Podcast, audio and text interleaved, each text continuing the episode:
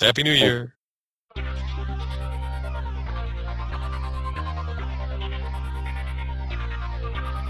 This episode is sponsored by Hired.com. Every week on Hired, they run an auction where over a thousand tech companies in San Francisco, New York, and LA bid on JavaScript developers, providing them with the salary and equity up front.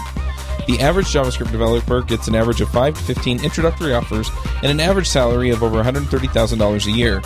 Users can either accept an offer and go right into interviewing with the company or deny them without any continuing obligations. It's totally free for users, and when you're hired, they also give you a $2,000 signing bonus as a thank you for using them.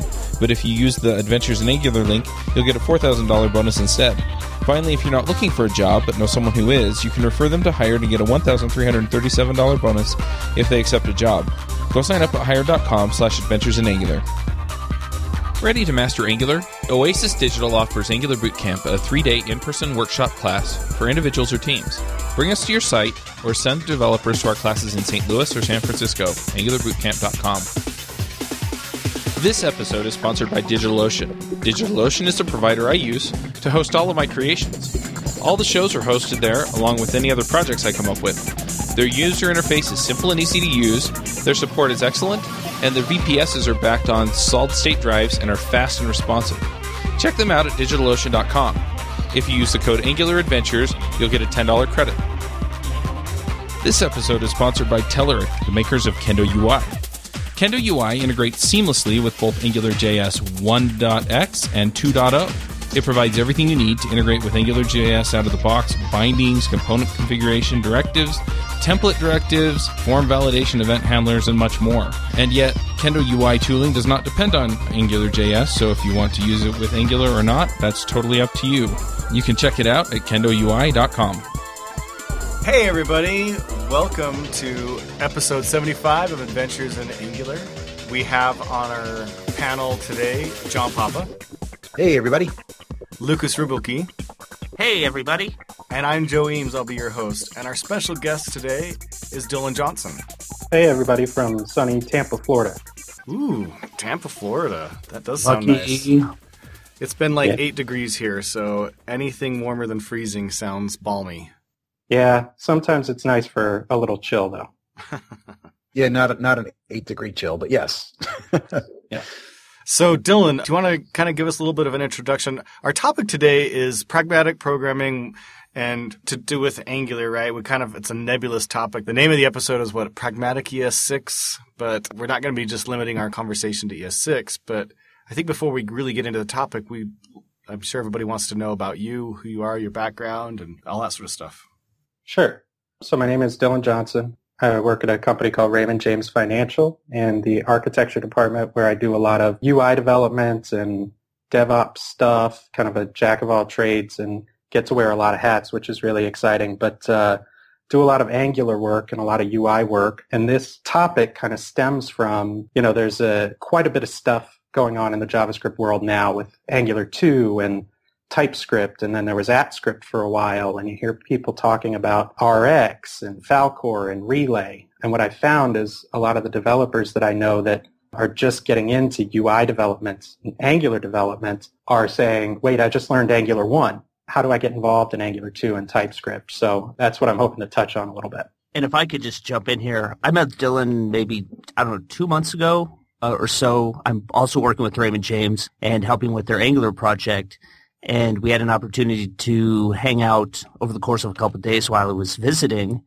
And uh, we had just some really, really good conversations about Angular, kind of the state of, of JavaScript as it's going to this brave new world and you know kind of some of these theoretical things that are you know coming down the pipeline that are really new and exciting but at the same time when you work in you know a company that's grounded in reality how do you actually like frame those things in a way that you know people can embrace and actually use?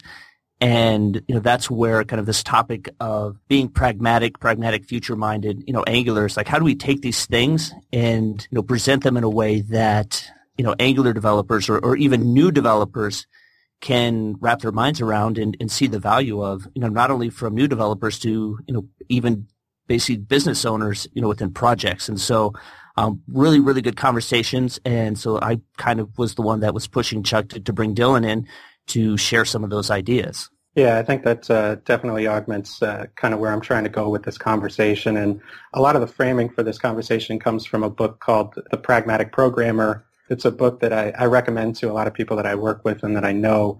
I guess a little bit more background on myself. I'm a self-taught programmer, been at this for about five years. Um, and for the first year and a half or so, I kind of just, I was taking contracts, I was Googling, I was reading Stack Overflow, and nothing really was crystallizing for me until I started exploring some books like Pragmatic Programmer, which I apply principles from uh, still today. And in this environment where you know there's so much going on with the JavaScript world, I've found a lot of its principles uh, especially applicable. So I'm reading through pragmatic principles here, and some of the things like it says you're always learning something new, whether it's a language, a technique, or a tool. People who, who are pragmatic generally enjoy change as well. Can you kind of just define what pragmatic means to you as far as a pragmatic programmer goes? Sure. So the really interesting thing about that book when compared to some of the other books and papers that I found really helpful is that it's not framed around like a specific language or a specific framework or even necessarily like a specific topic like the Gang of Four book about design patterns or the domain-driven design book. It's more about just thought processes and approaches to problems and characteristics that somebody who can be a productive programmer uh, really takes to heart and tries to you know execute on a day-to-day basis. And how did this help you kind of relate into learning things like Angular? Because you said you were kind of going down this road of reading about this stuff, and how did the, how did applying these principles help you? Sure. I came to Angular after a background in, in PHP and Rails development. Oh, I'm uh, sorry. let's just let's teasing because Charles isn't here.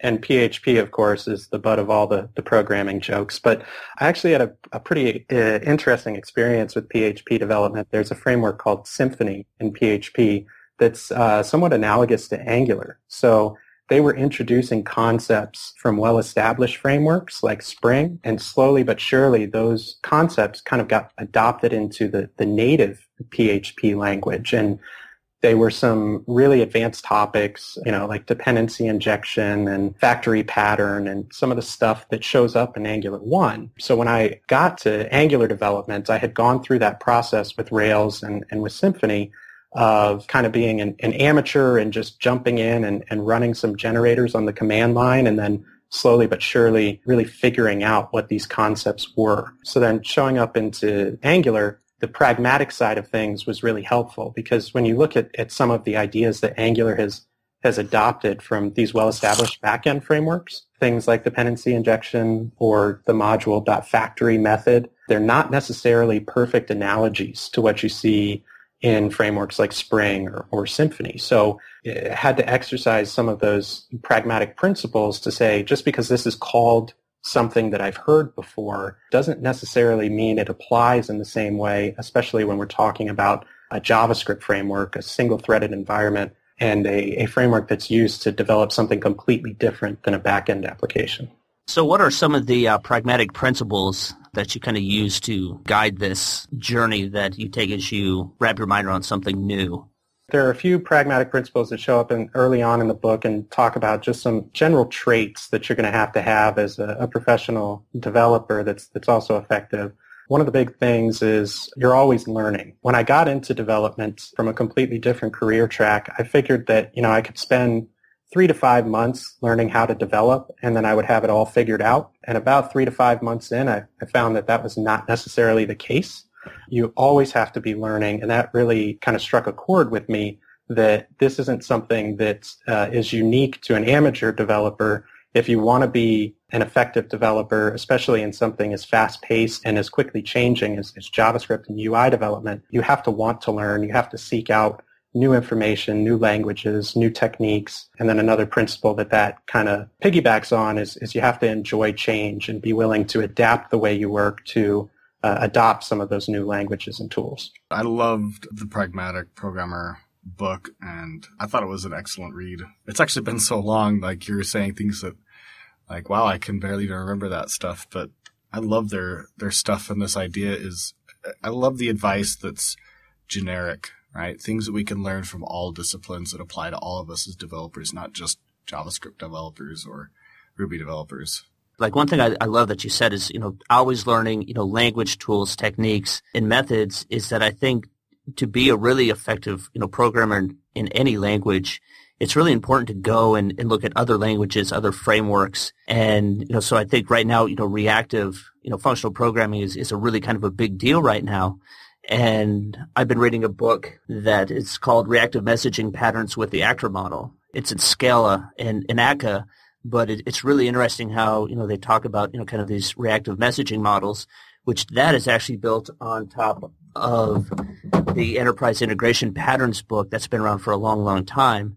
But a lot of these concepts that are like brand new and cutting edge in the JavaScript realm have actually been around for like a long time. Mm-hmm. And we're just finally discovering like, oh, like, you know, here's these enterprise integration patterns and we can actually use these and this will help us do front end web applications even better.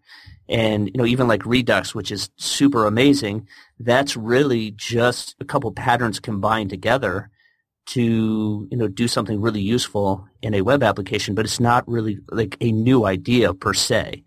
But taking sure. those ideas and bringing them in to JavaScript or in Angular, in our case, is, is incredibly powerful and a way to just, you know, progress the things that you're building and doing. Yeah, and I, I think that really applies. I mean, one of the core things that's not necessarily Angular specific, but has been kind of floating around in the JavaScript world with different implementations for a while. One of the most important things for me as a developer is, is modules. You know, it, it's second nature when you're, you're talking about developing Java or C Sharp to think about things in, in packages and modules and think about the, the boundaries between your system. But uh, one of the kind of blessings and curses of being a UI developer is you get the instant gratification of, of seeing your work on a screen and you're refreshing the browser or you're reloading your, your iOS emulator and you're seeing your changes take shape. So you're not necessarily thinking at a high level all the time. Another piece of reading material that I, I recommend to a lot of the people that, that I talk to is a paper called Why Functional Programming Matters. And it's, I think, uh, from like 84 or 83 but in the introduction, something that really that really struck me is it's now generally accepted that modular design is the key to successful programming. Dot dot dot, and then there's a bunch of citations of old languages I've never heard of. But that simple idea that you know when you're thinking about developing your your system and your your application in a modular way, it's composable. You can take these things and piece them together. You know, we saw the Angular 1 module system with with its warts, but moving in the right direction. And then things like Browserify, JSPM, Webpack, and now uh, System.js. You know, uh, rambling a little bit here, riffing on what you, you were saying, Lukas, but all these things have been around for a while. And it's really exciting and interesting to see them kind of come up in a JavaScript context. So tell me what, I, I'm looking at this list here, Stone Soup, like elaborate on that a little bit and kind of what that means. I think it's fair to say that, you know, all this stuff is pretty green field. And it's really interesting to see ES6, the first uh, significant language update in a while, and especially ES6 adopting some failed features of, of ES4 like classes. Stone Soup is this, uh, it, I don't think it, it originated from the pragmatic programming book. I think it's more of just like a fable of some people that took a stone to a fire. They were traveling and they said they could make some soup out of a stone. They put the stone into the, the pot as the water was boiling. Um, and then they said, you know, you know what would make this soup great is a couple onions. And then they turned to somebody else and said, you know what would make this soup great is, you know, a couple potatoes. And on and on and on until they've made a, a great soup that they're sharing with everybody. The light that this is uh, colored in, in, in Pragmatic Programmer is the Linux world. Talking about Linus Torvald sitting down and, and writing a kind of Unixy kernel and saying, you know what, it would be great if I had a, a shell and it would be great if I had a text editor. And then you're bringing all these ideas together and all these uh, powerful contributors and kind of piecing together a, a really powerful tool with the best ideas from, from a community and making something out of nothing. And that, I think that's really analogous to the opportunity that pragmatic programmers have in the kind of current JavaScript world with build a development tool, build a, a new Angular 2 module. The opportunity is out there to really take the green field that's been provided by the Angular team and, and extend uh, what they're making. So I love that. I want to back up slightly uh, and talk about the fact that one of the pragmatic principles that you've talked about or listed is that pragmatic programmers, I think is kind of the way to say this, they enjoy change. so I think that this is certainly one of those topics that could really end up in a quite a heated debate. I don't know if you guys have seen recently, there's been a bunch of churn on the internet, uh, uproar on the internet over what's been labeled JavaScript fatigue or tooling fatigue, which is some people complaining, why is it so dang hard to set up a JavaScript app today, much harder than it was two years ago? And yeah, so that's this whole they enjoy change. that's an interesting point. You know, it, the other thing that you commonly hear from back-end developers when they're kind of poking fun at, at you as a UI developer is, what's the new noun.js?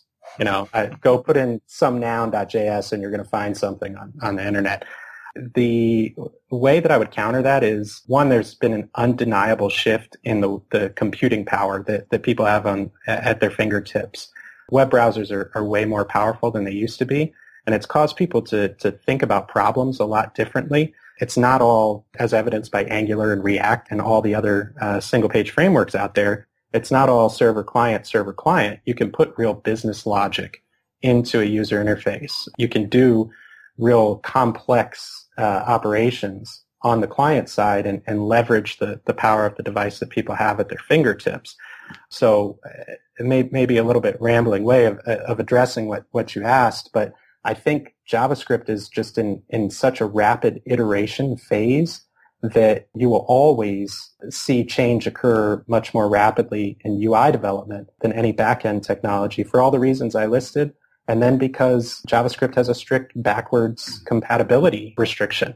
You know, you can't go change JavaScript because you're going to break old websites. So all these new language features that people want to embrace have to be added on top of of what already exists. So that's going to create some sort of, you know, there's going to be friction in building a JavaScript application when you have to compress business logic that formerly uh, lived on the server, but you can't change what's underneath the hood. To give the people their due who are objecting, you know, they're look, we're learning things all the time, but we don't learn everything all all the time, and we're trying to pick our bets um, because we have to and there's some suspicion that the latest thing is just the latest thing to be different. Mm. And can anybody articulate why I should go learn X when I know Y? And that the people who are big fans of X are often not really um, good at articulating why X is better than Y. They just reach for things like, well, it's more performant or it's more efficient or it's lower maintenance. Yeah, low. I mean, you know, they'll throw these sort of the, the judgments that that are, you know, those are great to come to those conclusions after you've reasoned from some place from starting point, but they just leap right to it. Or look at how cool this is and nifty this is. Um, that's really, for me, what's underlying some of the some of the resistance. I mean, everybody, you ask anybody, they all think that change, they have to cope with change. They're not. A, I mean, they, everybody's says that or while being simultaneously afraid of change and so forth. But, but really, you know, I, I, think we understand that we need change, but we're not just out there to be jerked around. And we all know people whose favorite uh, idea of what the programming life is is to learn the new toy. Well, yeah. And there's not just a matter of, hey, I already know something. Why do I need to do something new? But also the thought of, what if I'm worried that before I even learn this new thing, the next new thing will already be out and replace it. And there's some really good analogies of that recently in the JavaScript world. Bower started getting pretty popular. People started learning it, and all of a sudden, we all got the memo that don't use Bower anymore. NPM is what's being oh, used. That's such a that's such a great point. Both of the things that yeah, both true. of the things that you just said are, are such great points, Joe. Um, the fact that you bring up Browserify, I'm going to be completely honest. There are things about the differences between AMD and CommonJS and Browserify and require JSPM Webpack that I, I don't really understand the nuances between all of them.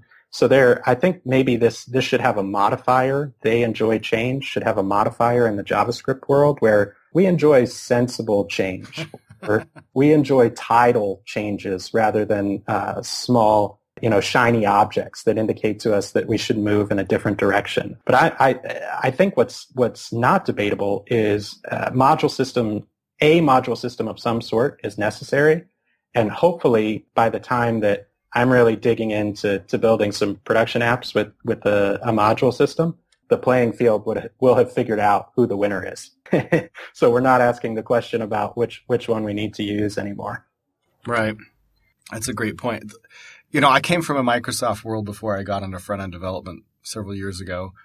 And I remember what it was like as a Microsoft developer when a new product came around. It had been a few years and you were really excited, right? I don't remember. I, I certainly haven't been involved really at all on Microsoft for five years, but before that time, every time something new came out, a new version of the language, we were excited because it'd been a long time. I can see how people, especially in the JavaScript world, are getting frustrated with the pace of change. How many the new tools that came out? Like I just barely learned Babel five, and then Babel six came out, and it wasn't you know hundred percent change. And then the idea, of course, that sometimes change is just change for change's sake, but if change leads to something that is more painful, even if it brings more benefits. If it's more painful, that could be hard. So this idea of they enjoy change, you're right. It kind of needs an asterisk. Next yeah. Yeah. And I think it's partially because what we're, I mentioned earlier about the client has a lot more capabilities now. So you're seeing the shape of large applications change. I think it's also just uh, part and parcel of, of JavaScript as a language. It lends itself to metaprogramming. The language features that we've seen introduced have been born out of things like CoffeeScript, where people were, you know, changing the way the language looked, or people writing polyfills that essentially uh, started the language feature development. So I think a, a, much more rapid pace of change in the JavaScript world for, for a lot of factors. But I totally agree with both your point, Ward, and your point, Joe, that you know, not you don't just change for change the change's sake. There's got to be a good reason to do so. So, Dylan, have you had a, a shot at talking about what your thoughts are on TypeScript and its goals and its effects on the way we program? Did someone I know like at, at tell you to ask me that that question? Because uh... it's a trap. No, I didn't. I didn't. No, it's a completely innocent question. I arrived late, and I, I don't know whether you covered it or not. so uh, I, I just say that because uh, a lot of my my colleagues and friends and I have conversations about TypeScript, and I've I've actually been fed that question while speaking before because of some of my opinions about TypeScript. There are huge benefits to any typing system in the JavaScript world, whether it be Flow, whether it be TypeScript, or whether it be native ES6 uh, introducing something like classes. What is compelling to me is making sure that that doesn't erase what JavaScript is and the unique aspects of something like a browser environment that kind of change the way that, that your programs have to work. So I know Lukas and I have talked quite a bit about um, you know functional programming style, and I've seen a lot of applications where that's not just like a religious battle to say things like pure functions. Um, if you start introducing a lot of stateful aspects to a pretty complex Angular application, you're going to end up with really difficult to fix bugs. You're going to end up with really difficult to address performance problems. So some of the principles of JavaScript itself, I don't want to see those get lost in TypeScript. But that being said, you know, looking at the IntelliSense that you get in an IDE, looking at some of the language features that if you're you're a JavaScript only guy um, or gal, and you uh, see a generic for the first time, you've never written Java or C Sharp, and exploring what that offers you in terms of type insurance, but also flexibility. All of those things are really encouraging, and I, I think are language features that people can leverage in strong ways just so long as they don't go creating, uh, you know, messy inheritance trees, base being anti-pattern. I think that the TypeScript will be a real, a real benefit to the JavaScript world. Yeah, uh, people who listen to this podcast know that I kind of always use this opportunity to deride classes, which I think are, which I generally dislike. One thing though I have noticed, because I was really fearful that TypeScript, the movement to TypeScript would lead to a lot of inheritance, deep inheritance, that old bugaboo. I have to say I haven't been seeing that much of that. It's really been gratifying that almost all the I, hardly see any class that inherits from anything in most of the work I've seen people been doing, and they're very shallow inheritance trees if they are there. So so classes seem not to be being used or abused in the way they used to. And that's always been my biggest issue too with the with the classes was that it's not that it's a class I had a problem with. It's the overuse of multi-level object inheritance. Uh, although I do I do see it occasionally in TypeScript. I've seen it a couple of times, but the thing I've seen very pervasive in TypeScript with classes is the use of implementing interfaces, and I see that all over the place. And I think if I lead to an assumption on it, the reason I think I see it a lot is people like the tooling that comes from the interface. And the side effect is when you do an interface, there's zero code generated from it. So you're not actually generating any JavaScript. You're just getting yourself tooling and uh, design time, development time experience. Yeah, and I'm I'm going to jump pretty far ahead in, in some of the stuff that uh, I was hoping to, to bring into this conversation. But I was talking to, to some of my colleagues and, and friends who are developers that are big TypeScript fans, and I've been very hesitant to adopt TypeScript. I've been waiting for the day that uh, ES6 or even ES5 gets equal treatment in, in the Angular 2 documentation that, that TypeScript does. And what they brought up that you, you just can't deny from a pragmatic perspective is when you're in your IDE and you're about to invoke a method and you get that suggestion about, you know, what, what you're supposed to pass to this method or the comfort that you get from knowing that something's about to compile your code and it's going to look at everything you just did and tell you if you really messed up. You can't really argue with that. So I definitely think that's that's a big benefit to TypeScript. Well, and I'm I'm hopeful that it will that it, you know it seems to be continuing to evolve. In particular, you know, it's still a little hard to do mix-ins, which is one of the really great strengths of JavaScript and other languages like it. And I'm looking forward to seeing better support for that. And I wish. Or, or can you explain what you mean by mix-in, just because there's a lot of connotations? Yeah, yeah, yeah. So the mix-in idea is that I have stuff from a bunch of different classes, implementation stuff uh, from a bunch of different classes, and I want to create a new class that has characteristics of all of them. And with single inheritance, I can only allow to inherit from one base class, which means I can't, if I follow the inheritance model, I can't pick up on the capabilities of multiple classes, each of which is dedicated in its implementation to doing something well that my sort of facade class or whatever the heck it is, you know, could benefit from. And in pure JavaScript, that's pretty easy to do. You just sort of pull in prototype stuff from other objects. I don't hesitate to call them functions or, or, classes, but you, you pull things in, capabilities in from this sort of cafeteria of, of things that would be helpful. And it's not all that obvious in TypeScript how I build a class and fold in capabilities from other classes. It, all the interface tells you is that it's going to implement it. It doesn't actually give you the implementation. What you really want in a mix-in is to have the capabilities of the other classes merged in with your with the class you're trying to build. That's uh, that's such a that's such a great point, and it is so easy with a, a super simple ES5 or, or, or previous iterations of ECMAScript to do things like that. It, the language lends itself so well to, to metaprogramming and implementing patterns that you need just because the language is, is so flexible. And that's been part of my concern as well, to be honest with you, that either people lose the understanding of kind of prototypical inheritance or first class functions, higher order functions because they see that classes are available to them, or that that aspect of JavaScript where innovation is, is coming from people metaprogramming just kind of disappears from the community. But I read something pretty interesting that Reginald Braithwaite published on, on his blog the other day that showing how uh, you can actually leverage some of the new ES6 features with some of these metaprogramming patterns and using classes as mix-ins because classes, just like functions, can be treated as expressions in JavaScript. So you can define a class and then, and then mix it into another class. And he, he actually speaks to uh, exactly what, what you're looking for there, Ward, the, the multiple inheritance that you might be able to get by traversing the prototype chain in regular ES5 or, or previous, but leveraging some, some syntactic sugar from, from class expressions to make that happen. I never would have figured it out on my own, but he he was able to to use some of these new language features to to make that happen. Well, I think that's the key. There is you, when you're doing a lot of JavaScript, ES5. Uh, it doesn't have a year on that one, does it? ES uh, 1900. So when we're doing that and we're trying to do basic JavaScript, you've got a lot of flexibility.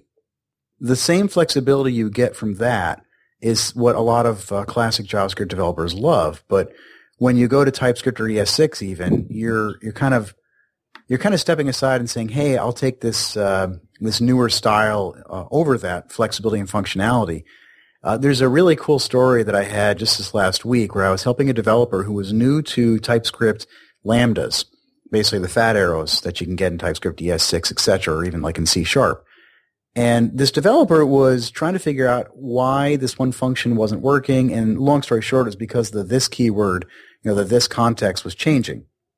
And they didn't understand what the Lambda was doing. But the real nugget in here is that this person hadn't really understood the TypeScript syntax and didn't really know how to debug it. And when I showed that person how to debug through the browser, not look at the TypeScript, but look at the JavaScript that it generated, it was instantly obvious to them of why they had the problem because they saw that, oh, this isn't being captured. And the nugget out of there is that it's when you're doing TypeScript or ES6, always go back and look at the JavaScript it generates when you're really trying to debug stuff because sometimes you'll find out what it's actually doing is not what you intended. And it's perfectly okay in some cases to revert and say, you know what? I don't need the ES6 or TypeScript feature. I can just get it done pragmatically with doing a basic uh, good old function in ES5. That's so important, right? To understand that when you say, I'm going to run this thing through Babel or Traceur or whatever the next noun.compiler.js turns out to be, um, that underneath the hood, you're, you're going to compile JavaScript with its same old uh, primitive values available to it, with its same old function expressions available to it, and, and all this new stuff that you're getting is really just building upon what, what's already there uh, both from the aspect of being able to, to look at what's been generated and understand what's going on.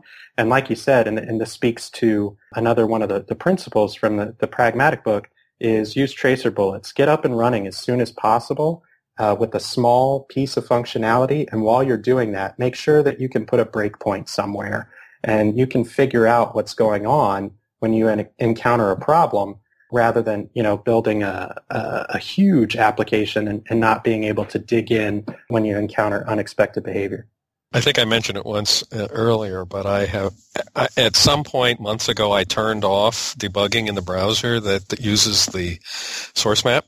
And so I'm always debugging into the transpiled code, the JavaScript. Oh, and no. I, I've forgotten to turn it back on because it's so easy for me to mentally jump back and forth from the JavaScript I've got to the TypeScript that I, I have that satisfaction of, of seeing what's really being executed as opposed to what, what I wrote. So we really uh, I'm not saying everybody show. should do that. No, no, but I think we really should do a show on debugging in general.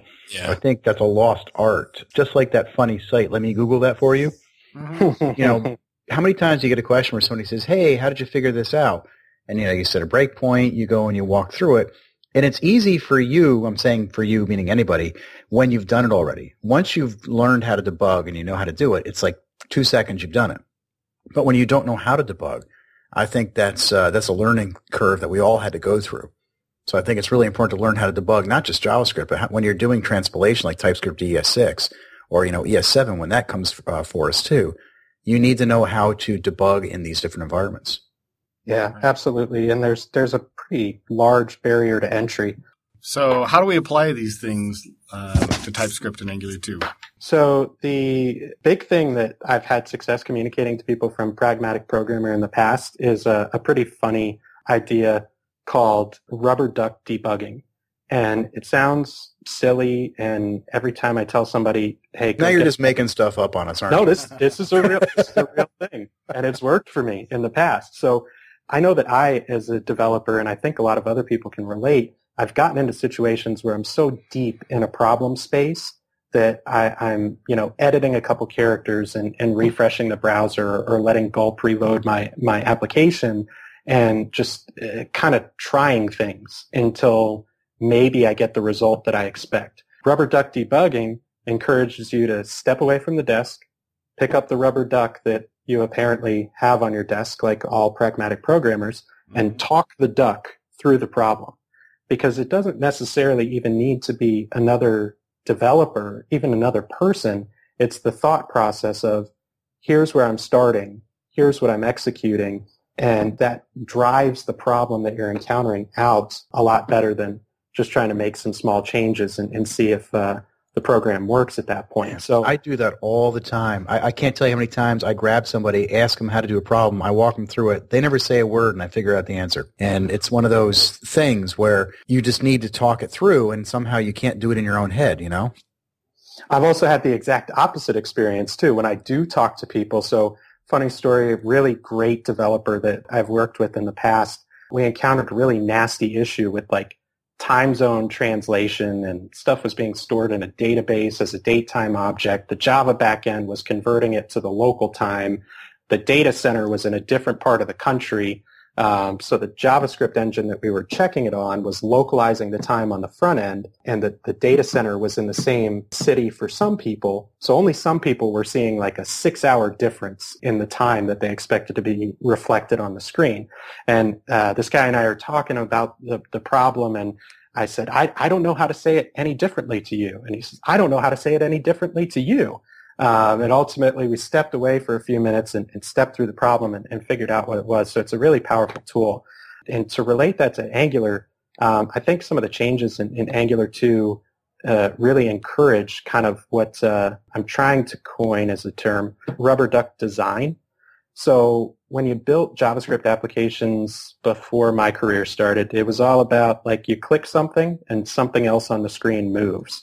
Or, you know, when jQuery introduce the Ajax API, you're going to make a server call, and then you're going to have like nine callbacks underneath. And all you're looking for is one keystroke or one click that results in the, the expected output. You're not thinking about, you know, a, a domain model or the single responsibility principle or all these good design patterns that you might see in backend systems. I think the architectural aspects that you guys covered uh, in the previous episode modules and components and all the other stuff that's core to Angular 2 really encourages developers to think about UI applications and, and do some sort of rubber duck design. Before I just slap an element on the page, let me think what component this goes in or before I just write a bunch of JavaScript, let me see if this is this is a new module or if I can refactor a little bit. That's a whole lot of thinking and I don't like to think a lot when I code. Right. well, well, the great thing is the duck does the thinking. You just oh. talk to it, and it gives you the idea. Cool. So my duck is usually named Ward. What's your duck named? Uh, duck. I don't get it. Quack.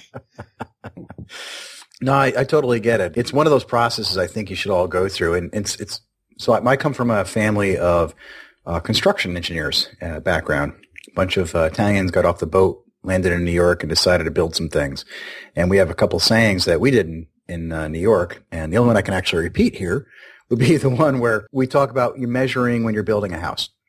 You're building some kind of framing. You always want to measure twice before you cut. Because once you cut, you're done. And a lot of times you don't take the time to think through what you're going to do or measure it twice. You know, you could cut it and then you've got a problem. So uh, always want to measure twice, cut once. Yeah, absolutely. I think it, it makes you think about things like design like that or, or exactly where you're placing mechanics and also thinking about how components talk to each other, what the, the publicly exposed API between components is, and again, drawing back to some of those uh, pragmatic principles like the, the law of Demeter is something that shows up in pragmatic programmer, which is just a fancy made up term to say that components should only know about what they need and they should have limited capability to talk to other components. And when you start thinking about stuff that way, when you're building an Angular 2 app and, and components are core to the design, you eliminate problems with, you know, shared state and, and mutability um, and maintainability and, and really start to design, um, you know, solid, robust applications. So Dylan, what are you telling people they should do in terms of testing? In general, test definitely test. I, uh, to be completely honest, I haven't gotten through the testing chapter of the Angular 2 documentation, and I know from listening to, to previous episodes, Ward, um, that you're a real big proponent of testing. But I have seen a lot of questions come up when, you know, people start writing Angular 1 apps in, in ES6 and they immediately kind of shut down when they get to the phase of how they're supposed to write tests because it completely changes how, can I even run tests for ES6 code? How do I import these things that I previously was using the Phantom injector for, for Angular 1 to, to use and create stubs for? But the big thing that, that I've seen is beneficial for, for people making that leap is to say, you know, go, go take one controller or go take one service, install Babel, turn your constructor function for your controller into a class, and then try to run your unit tests for that new class-like controller. And when people see that, you know, you, you can use ES6 when you're writing your, your Jasmine tests, um, but you don't have to. I think it becomes a, a lot easier to, to wrap your head around. And the, the same pragmatic principles really, really hold true. Designed to test. If you encounter a bug, write a test before you write any more code and don't let this change and kind of what, what your code looks like prevents you from abiding by the same principles that, that have been successful for you in the past. Yeah, I just wish I saw more blog posts and demos and descriptions of either Angular 1 or Angular 2 that included tests. And, and I could just as easily point that, you know, look in the mirror on that too, because I've been doing so much stuff and I don't have, I'm not showing tests on any of it, you know, so I, it's just one of those things I feel like we, we talk about, but we don't do enough. We haven't made it easy. We haven't made it easy for people to do it yet. So it's a frontier for me. Yeah, I agree. I, I wish there was more information uh, out there about it. And I was just kind of trying to dodge your question a little bit because uh, what I do for testing is the same exact stuff that I've done for testing with Angular 1 and ES5, but um, I'm still, you know, getting the code coverage metrics and, and again, being, being sensible about what you're doing before you go introduce a whole bunch of lines of code. Uh, make sure you can test it. And I hope there's some, some cool stuff on the, the frontier for the Angular 2 world where the, the test tools improve a little bit. They better improve a lot, but they will. So if there's any one tip that you could kind of leave our, our listeners with as far as uh, how pragmatic programming can help them getting up to speed or how they should apply that to Angular 2, where would you kind of lead them? So that's a big question. the the book is a great place to start, or the the Pragmatic Programmer website. It's uh, not the friendliest UI, um, but I think Dave Thomas put it together, um, who was involved in, in writing the book jump in and, and, get an idea of some of these principles and then uh, immediately start thinking about how you can uh, apply them in, in your daily life or, or even just one in, in your daily workflow. So for instance, the principle use tracer bullets. And what that means is, you know, get something to, to production as fast as possible so you can start uncovering uh, the problems that you don't know exist. I'd say go do that with Angular 2, with TypeScript, with RX, with Relay, Falcor, all the various things that people are throwing around is the, the new big thing. Go to GitHub, look at the documentation and, and just try to get started with those things, not necessarily all together, just one by one and, and arm yourself with the knowledge so that you can uh, decide to use them when, when it makes sense. Nice. So what's your New Year's resolution then, Dylan? What's the big frontier? Another big question. The New Year's resolution is to take some of these things. The uh, so so stone soup is something that a lot of my my friends and colleagues uh, talk about both as a benefit and as something that that I do quite often. So uh, big ideas, big things that could be really beneficial, and then just kind of uh, create the design and let somebody else implement. But some of those things I'd really like to see crystallize in in the next year. So I know a few episodes ago, I think Chuck picked Dan Abramov's React Hot Loader and Time Traveling Debugger is something that, that people should watch, even though it's, it's React, it's not Angular. I'd really like to help materialize some development tools like that around Angular 2 and, you know, take the opportunity, this, this kind of new landscape to jump in and build some tools that help people be uh, productive on a daily basis, if that's a real answer. Seems real enough to me. I don't know if you had a chance to talk, Dylan, about how you're approaching Angular 2, given its sort of nebulous, sort of emergent state. Uh, there's, you know, and and you you know, it's turn beta, so that can try to change your relationship to it and stuff like that. But if if you had some words of advice for the people that you see regularly, uh, um, how would you recommend that they approach it? the Angular 2 journey has been pretty interesting, right? So at Angular Europe 2014, I guess it was, there was the apocalyptic outrage at uh, the introduction of some of the Angular 2 APIs where, you know, they said dollar scope was dead and all the ng hyphen attributes were going away and every Angular developer said, you know, why did I just spend two years finally figuring out all this stuff? And now you're going to tell me you're, you're, you're changing everything.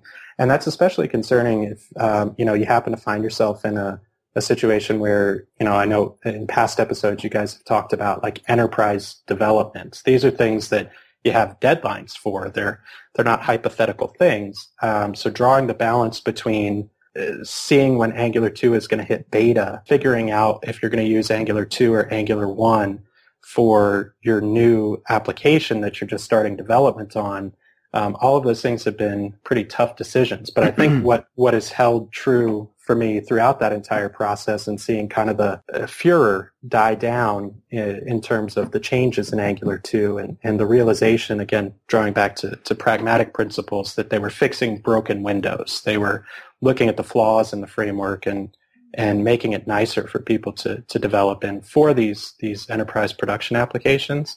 Uh, the thing that's held most true for me is to stay involved in reading those conversations and try to get involved in having those conversations with the people close to framework development and looking at the documentation as it comes out so that when you get to the point that Angular 2 is in beta, they're saying they're not going to break any APIs and it's, it's fit for you to kind of jump in and convince your boss to say, yeah, we're ready to go to Angular 2. You have that security of knowing where the decisions came from and what the journey was to decide what these APIs were and prepare yourself, learn what the framework is about, what problems it solves, and, and how it's advantageous for you as an app developer. I kind of think too, it's interesting if you think about the reverse of what's happened.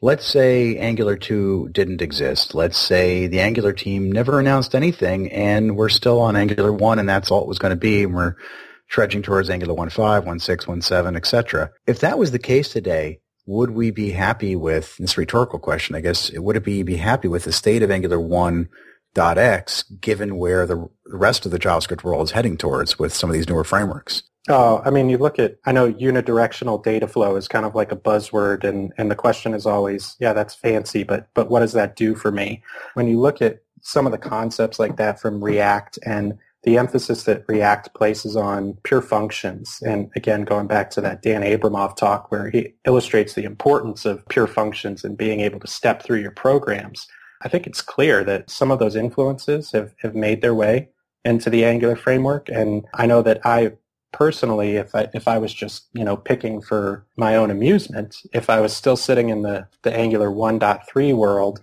and then looking at what React had to offer, that would be a, a very tough decision. And, and Angular 2 definitely addresses a, a lot of those issues. So maybe maybe to be more specific, like you look at the Angular.io uh, developer guide documentation in the component section, when you start looking at, at lifecycle hooks, and the kind of uh, APIs that are being exposed to uh, an Angular developer in Angular 2. A lot of them are very close to, to React APIs, should component update, set state, things of that nature that people found convenient in React and provide a lot of advantages to uh, developing a UI application. A lot of those things weren't present in Angular 1 and they kind of changed the shape of your application and change how you think about developing your app. Yeah, yeah, I think that's actually not a bad example because I think about the controllers that we wrote in Angular 1 and how we wanted to have, we wanted stuff to happen, but we didn't want it to happen in the constructor and there was no way to really do that. And yet having things happen in the constructor leads to trouble. Just little things like that can help you get unstuck. So I, I think we all, uh, those of us who have spent enough time with it are starting to feel like Angular 2 isn't just different, it's uh, feeling a lot better, feeling like the right choice.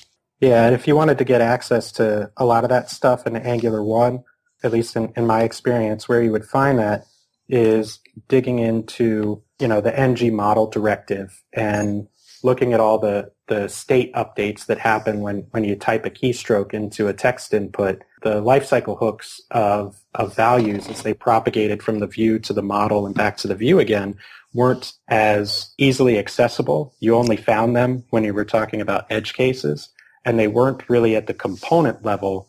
They were really at the, the value level. Um, and I think that that's something that was uh, kind of a, a shift in, in, my thinking, at least, when I saw React and, and the way the components were structured and, and all these lifecycle hooks that, that components had, that I'm really glad to, to see uh, coming to Angular because it, it uh, allows me to gain the same advantages of, of some of these functional programming styles and lifecycle driven choices in component development that we didn't have in, in Angular 1 just to be fair, by the way, a lot of those notions were in other frameworks. For example, they were in Durandal, probably were in Ember. I don't know Ember well enough. So uh, it's good that everybody has gone shopping to look at some of the other frameworks and pick up the ideas that are available in all of them. I think they were in uh, WordPress too, if I remember. yes. Yeah, lifecycle hooks are not a new. They're not new, uh, but they sure were missing. Um, sure were board. We we yes. yeah, that and and uh, asynchrony, proper uh, driving asynchronous options throughout the framework is something that was really missing in Angular one, and I think we have um, a lot more of that available to us in Angular two. And I guess some of these things you think maybe are just all theoretical and stuff like that until you face really hard questions um, of what am I going to do when you're trying to deal with, you know, an interaction with a user that's part of your regular programming process. Like, what do I do with all these changes that the user has made? And, and now I'm going to go away. What am I, you know, what am I supposed to do? Uh, how am I supposed to shut this component down when they leave? Those aren't esoteric questions. Those are questions that you confront as soon as you get away from, from the to-do app. Sure, and and even the hidden lifecycle hooks, right? Like I know I've I've seen app developers encounter issues where they're using some sort of event-driven architecture in Angular 1 and they're invoking scope.on, but they're not binding it to anything. Mm-hmm. And they're not invoking that on scope destroy because they haven't bound it. So now you're introducing a memory leak into your application. That's definitely That's yeah, and that's that's a that's a lifecycle hook that isn't explicitly exposed that uh, you get more explicitly exposed in Angular 2. Right, and then you got all these change hooks too that are really nice. So how do I know when the, the property changed or when some, or some whole bunch of things happened um, that Angular was doing behind the scenes, uh, and now it's done doing what it's going to do? How do I how do I tap into the fact that they're done so I know what to do myself and, and harvest what they did? That that stuff was really missing and it's there in Angular 2. So we're um, yeah, it must be time to wrap up. Yeah, let's um, let's wrap this up. I think this has been a really good discussion, and certainly one of those topics that is very important for people to be looking at and thinking about. Whether you're switching to a new framework or you're not switching to a new framework, pragmatic programming. I think the, one of the things we could certainly recommend is the books. Is a great thing. So it's been a really good discussion. But let's move on to picks. So Ward, how about you? Oh, you would do that. I would. My pick is that I want to close out the year with more sleep. I th- I think sleep is underrated. Uh, start now and not end. I'm going to sleep right after this podcast, and I'm waking up in January. That's more my pick. Sleep. Good pick. More sleep. Good pick. John, how about you? My pick is to never sleep. No. So I've, I've got uh, two picks. One is pretty technical, and it's a great list. So there's a link I put in here to a list of essential node links, basically. And Sindre Sorhus, probably saying that name incorrectly, who's done quite a bit of the NPM modules that we all know and love, like Yeoman and To-Do MVC, has a great list of really useful node links for things like, you know, what if you want to manipulate dates, or what if you want to do string manipulation, or what if you want something to do um, task automation? So he's kind of curated this list up there on GitHub, and it's a wonderful list. Uh, got a lot of people looking at it already, and if you haven't seen it, you definitely should check it out. It's a great way to kind of zero in on how to solve some problems with Node.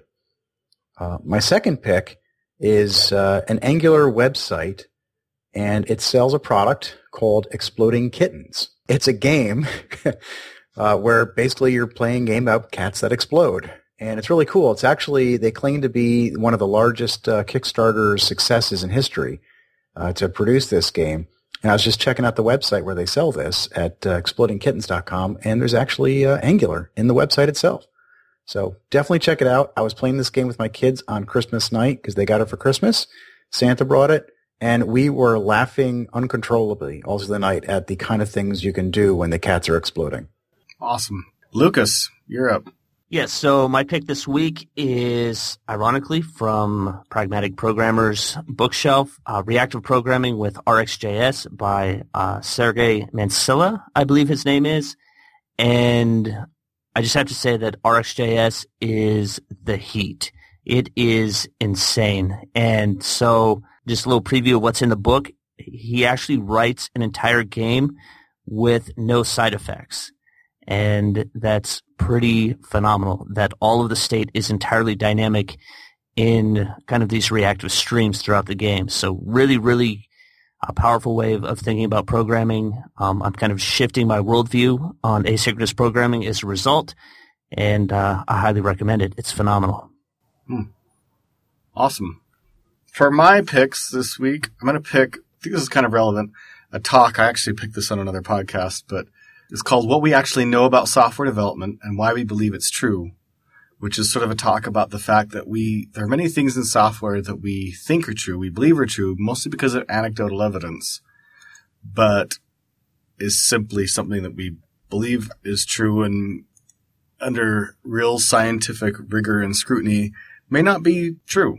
And You mean like a good programmer is 10 times better than a not so good programmer? he discusses that one specifically. And so it's a great talk. One of those talks that I think, you know, every developer should watch because there's so many things that we just sort of like go along with the lemming flow of, well, this must be true. You know, it must be the right thing or this must be better. This must be easier to maintain because everybody says it is. So it's just a great talk. And then my second pick is going to be the Star Wars movie, of course, but also specifically the soundtrack to the new Star Wars movie. Awesome programming music. If you're looking for some programming music, fantastic stuff to listen to while, while coding. And no Ward, I did not put Joe up to listing Star Wars this week. I, I know you guys would just are constantly on me. Well, you know, it may, I pro- it may be the best movie ever to have been on, ever made, but, brother. you know, you don't have to agree. I, look, Well, I'm, I'm, su- I'm sure to watch it before the end of the century. Ward, you are the Jar Jar of our show. Oh, brutal. Burn! He's a secret Sith Lord. Mm-hmm. Oh gosh. All right. Well, just so that you know, Ward, I'm on my way to see it for the third time tonight. I just can't believe you guys. I'm gonna have to send you this image I've got. Uh, I'll put it on. Yeah, the it hasn't made that much money either out there, so it's not doing too well. You know, if money were the measure of quality, uh, where would we be? Jurassic Park would be the the best movie ever made. Jurassic World, sorry, would be the best movie ever I made. saw I saw a blog post the other day. Things to look for the next few times you Yep. go to see Star Wars. I was just I mean- reading that. You know, just reading that today. I'm I'm excited to check some of these things out. Some of which I noticed already, but excited to check them out. Cool. All right, uh, Dylan, you're you're up. You're our last set of set of picks. All right, so I think I have to pick the the pragmatic book and the the corresponding wiki um, where you can find most of the material in the book. Just really been invaluable for me as uh, progressing through a, a programming career. The other couple things are that Mozilla has a series called Mozilla ES6 in depth, which is really interesting if you want to start learning about some of these new language features and exploring how you can apply them in your workflow. And then something that I haven't really gotten totally through and, and plan to get through is uh, if you uh, look at gitbooks.io, there's a TypeScript book by I don't even know the gentleman's name. His handle is Basarat, but we'll post it in the show notes. Um, I'm excited to look through the, the TypeScript deep dive and and see what differentiates it from uh, all of the other cool new stuff in the, the UI development world. Fantastic. Well, thanks again for being on the show, Dylan. We really appreciate the time uh, that you spent with us and the conversation. And thanks to all of our panel and all of our listeners. And we'll see you all next week. Hosting and bandwidth provided by the Blue Box Group. Check them out at bluebox.net. Bandwidth for this segment is provided by CacheFly, the world's fastest CDN. Deliver your content fast with CacheFly. Visit C-A-C-H-E-F-L-Y dot com to learn more. Do you want to have conversations with the Adventures in Angular crew and their guests? Do you want to support the show? Now you can. Go to adventuresinangular.com slash forum and sign up today.